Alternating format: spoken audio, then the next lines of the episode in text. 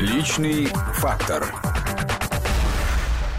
Продолжаем программу. Напоминаю, что на студии сегодня митрополит Рязанский, Михайловский, Марк. Мы начали говорить о деньгах, так как владыка у нас еще и председатель финансово-хозяйственного управления Московской Патриархии. Говорит, что десять тысяч, да? Но мы видим священников, которые ездят на дорогих машинах, а еще иногда сбивают людей. Есть, бывают и случаи. И каким-то образом уходят от ответственности даже. Вот как же так получается? Кто-то получает десять тысяч рублей, кто-то может себе позволить больше.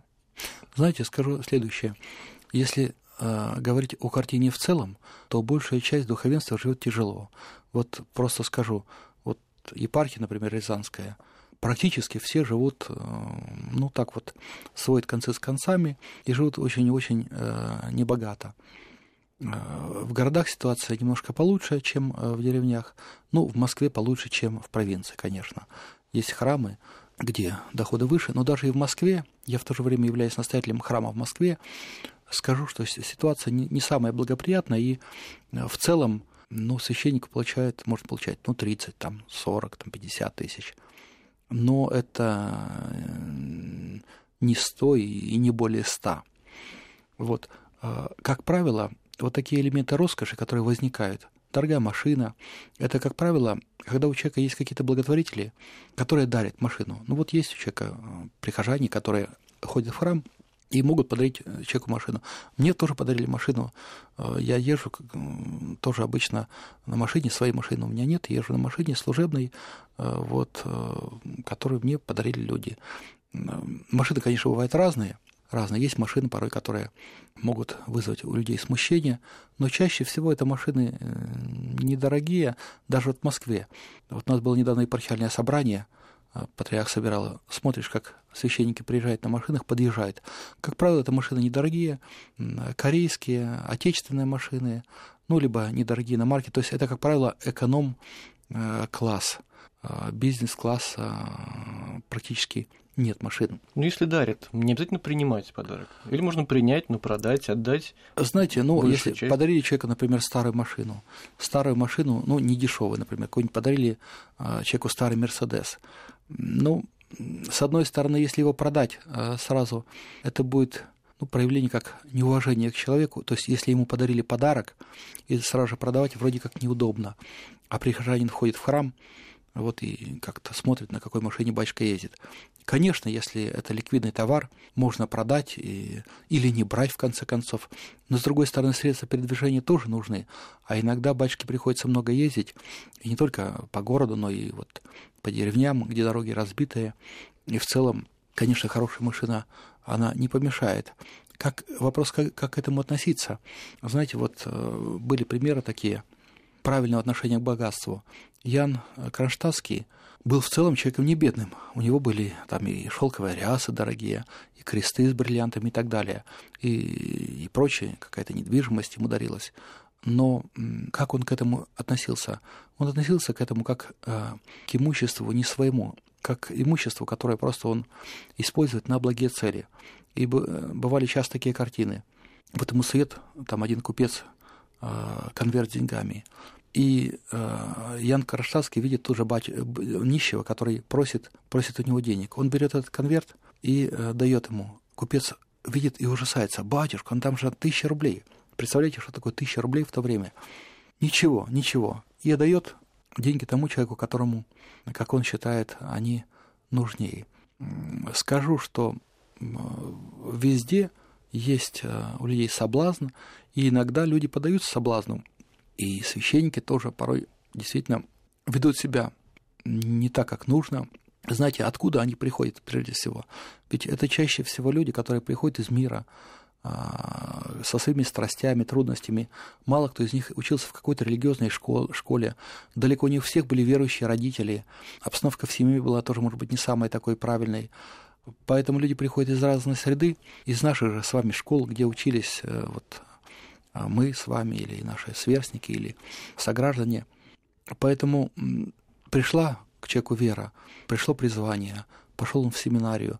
А ведь старые какие-то, может быть, ну, или старые какие-то принципы, или грехи, или соблазны, они же постоянно приходят, или даже если не приходят, они преследуют человека в любом случае всегда.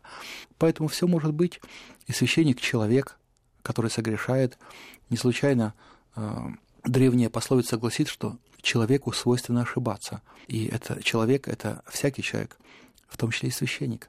Поэтому, конечно, честно говоря, мы не любим, когда вот священник как-то так ведет себя неподобающим образом.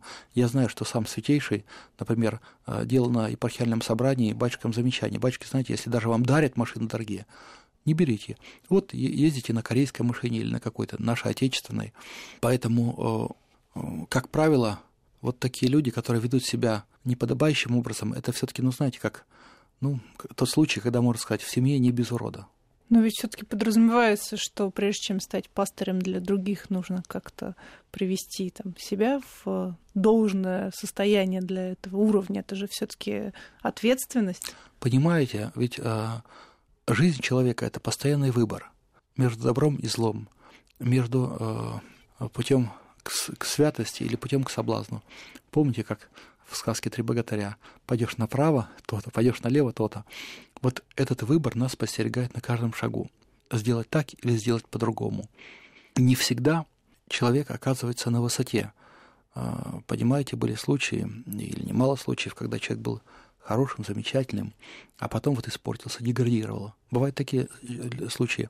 Вот был человек хорошим, добрым, и вдруг спился. Или, наоборот, что-то случилось с ним, еще что-то другое, хуже.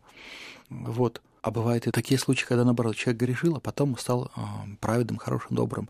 Но и священник то же самое может, может быть подвержен соблазну, коррозии. Но церковь — это же институт. Должны быть, может да. быть, какие-то механизмы регуляции. Конечно, конечно они, они есть. есть? Конечно, они есть. Если, например, мы видим, что человек ведет себя неподобающим образом, то священника просто можно запретить в священнослужении. Это происходит в каждой епархии. Как правило, священника вызывает архиерей или благочинный, говорит ему, предупреждает о недопустимости того или иного поведения. Если это не действует, то его могут запретить в священнослужении, то есть отстранить от службы. А могут запретить из-за того, что человек не согласен с позицией церкви по тому или иному вопросу? Знаете, как правило, как правило, вряд ли происходит. Вот есть священники, которые, ну, я не буду называть имена, которые открыто критикуют патриарха, например. И они служат, служат у нас здесь, в Москве. То есть, как правило, вопрос запрета – это вопрос э, нарушения норм, канонов, правил, а не вопрос той или иной позиции по, э, в том или ином случае. В этом смысле, в смысле убеждений, если это не ересь, если это не э, какая-то такая вещь недопустимая, как правило, допускается свободомыслие и разномыслие. Как говорит апостол Павел, вполне возможно раз, разномыслие для того, чтобы открылись искусные. В последнее время вообще церковь активно участвует в общественной жизни. Да, да. И некоторые считают, что слишком активно. Нет, вы так не думаете? Ну, знаете, это по сравнению с нашим советским временем, конечно, это очень активно. А если брать какие-то другие периоды, то, я бы сказал, даже не очень активно. Ну, вот даже последнюю историю с абортами, с возможным запретом абортов. Церковь очень, так сказать, ну, если не сказать навязчиво, то уж точно ярко выражал свою позицию. Знаете, это проявление заботы, опять-таки, о нашем с вами будущем. Ну, вы э, почитайте опросы или прогнозы социологов, что происходит вообще с нашей страной, и что будет, если, если э, ну, людей... Ну, вообще-то нам будут... говорят, что у нас прирост демогра... демографии очень небольшой, по всей статистике. Очень небольшой, и далеко не, не во всех местах. Я как-то недавно где-то тоже в интернете смотрел доклад, по-моему, Скворцовой президенту, и там было сказано о том, что где-то лишь в каких-то, в центральной части России, в некоторых областях, кстати, в Рязанской тоже немножко есть небольшой прирост, но есть и убыль, и во многих местах есть убыль, поэтому это просто проявление заботы церкви. А патриарх, как гражданин, он может иметь позицию свою гражданскую. Он выступил, но поймите, вопрос ведь не такой простой. Вопрос в чем? В том, что сейчас, как говорят специалисты, много разных возможностей избавиться от, соответственно, от беременности. И аборт — это всего лишь один из вариантов. Один из вариантов. Просто речь шла о том, чтобы граждане, все мы с вами, не платили за это деньги, за то, что какая-то женщина пожелала убить ребенка в чреве. Вот, собственно, и все. Ну, позвольте, аборты не входят в систему ОМС, только в критических нет, нет, нет. случаях, когда речь идет о жизни женщины. Не знаю, но во всяком случае я не специалист в этом, но как раз речь шла, речь шла о том, чтобы из системы ОМС исключить, но, но там, речь там не шла понятно, там, о заборте. Нет, я совершенно верно говорю. Были сообщения, что вообще якобы церковь о полном нет, запрете нет, говорит, потом, нет, да, были такие нет, уточнения. Нет, нет, нет. Что касается полного запрета, но ну, это просто неправильное понимание. Об этом и речи, и речи не идет. Конечно, мы не можем навязать человеку, например, у которого нет никаких религиозных убеждений, запретить. Речь шла единственно о чем? О том, чтобы исключить из, как раз из ОМС. Ну, вы же понимаете, Владык, что это комплексная проблема. Ну, вот женщина, которая не сделает аборт по ОМС в официальной клинике, сделает ее в подпольной клинике.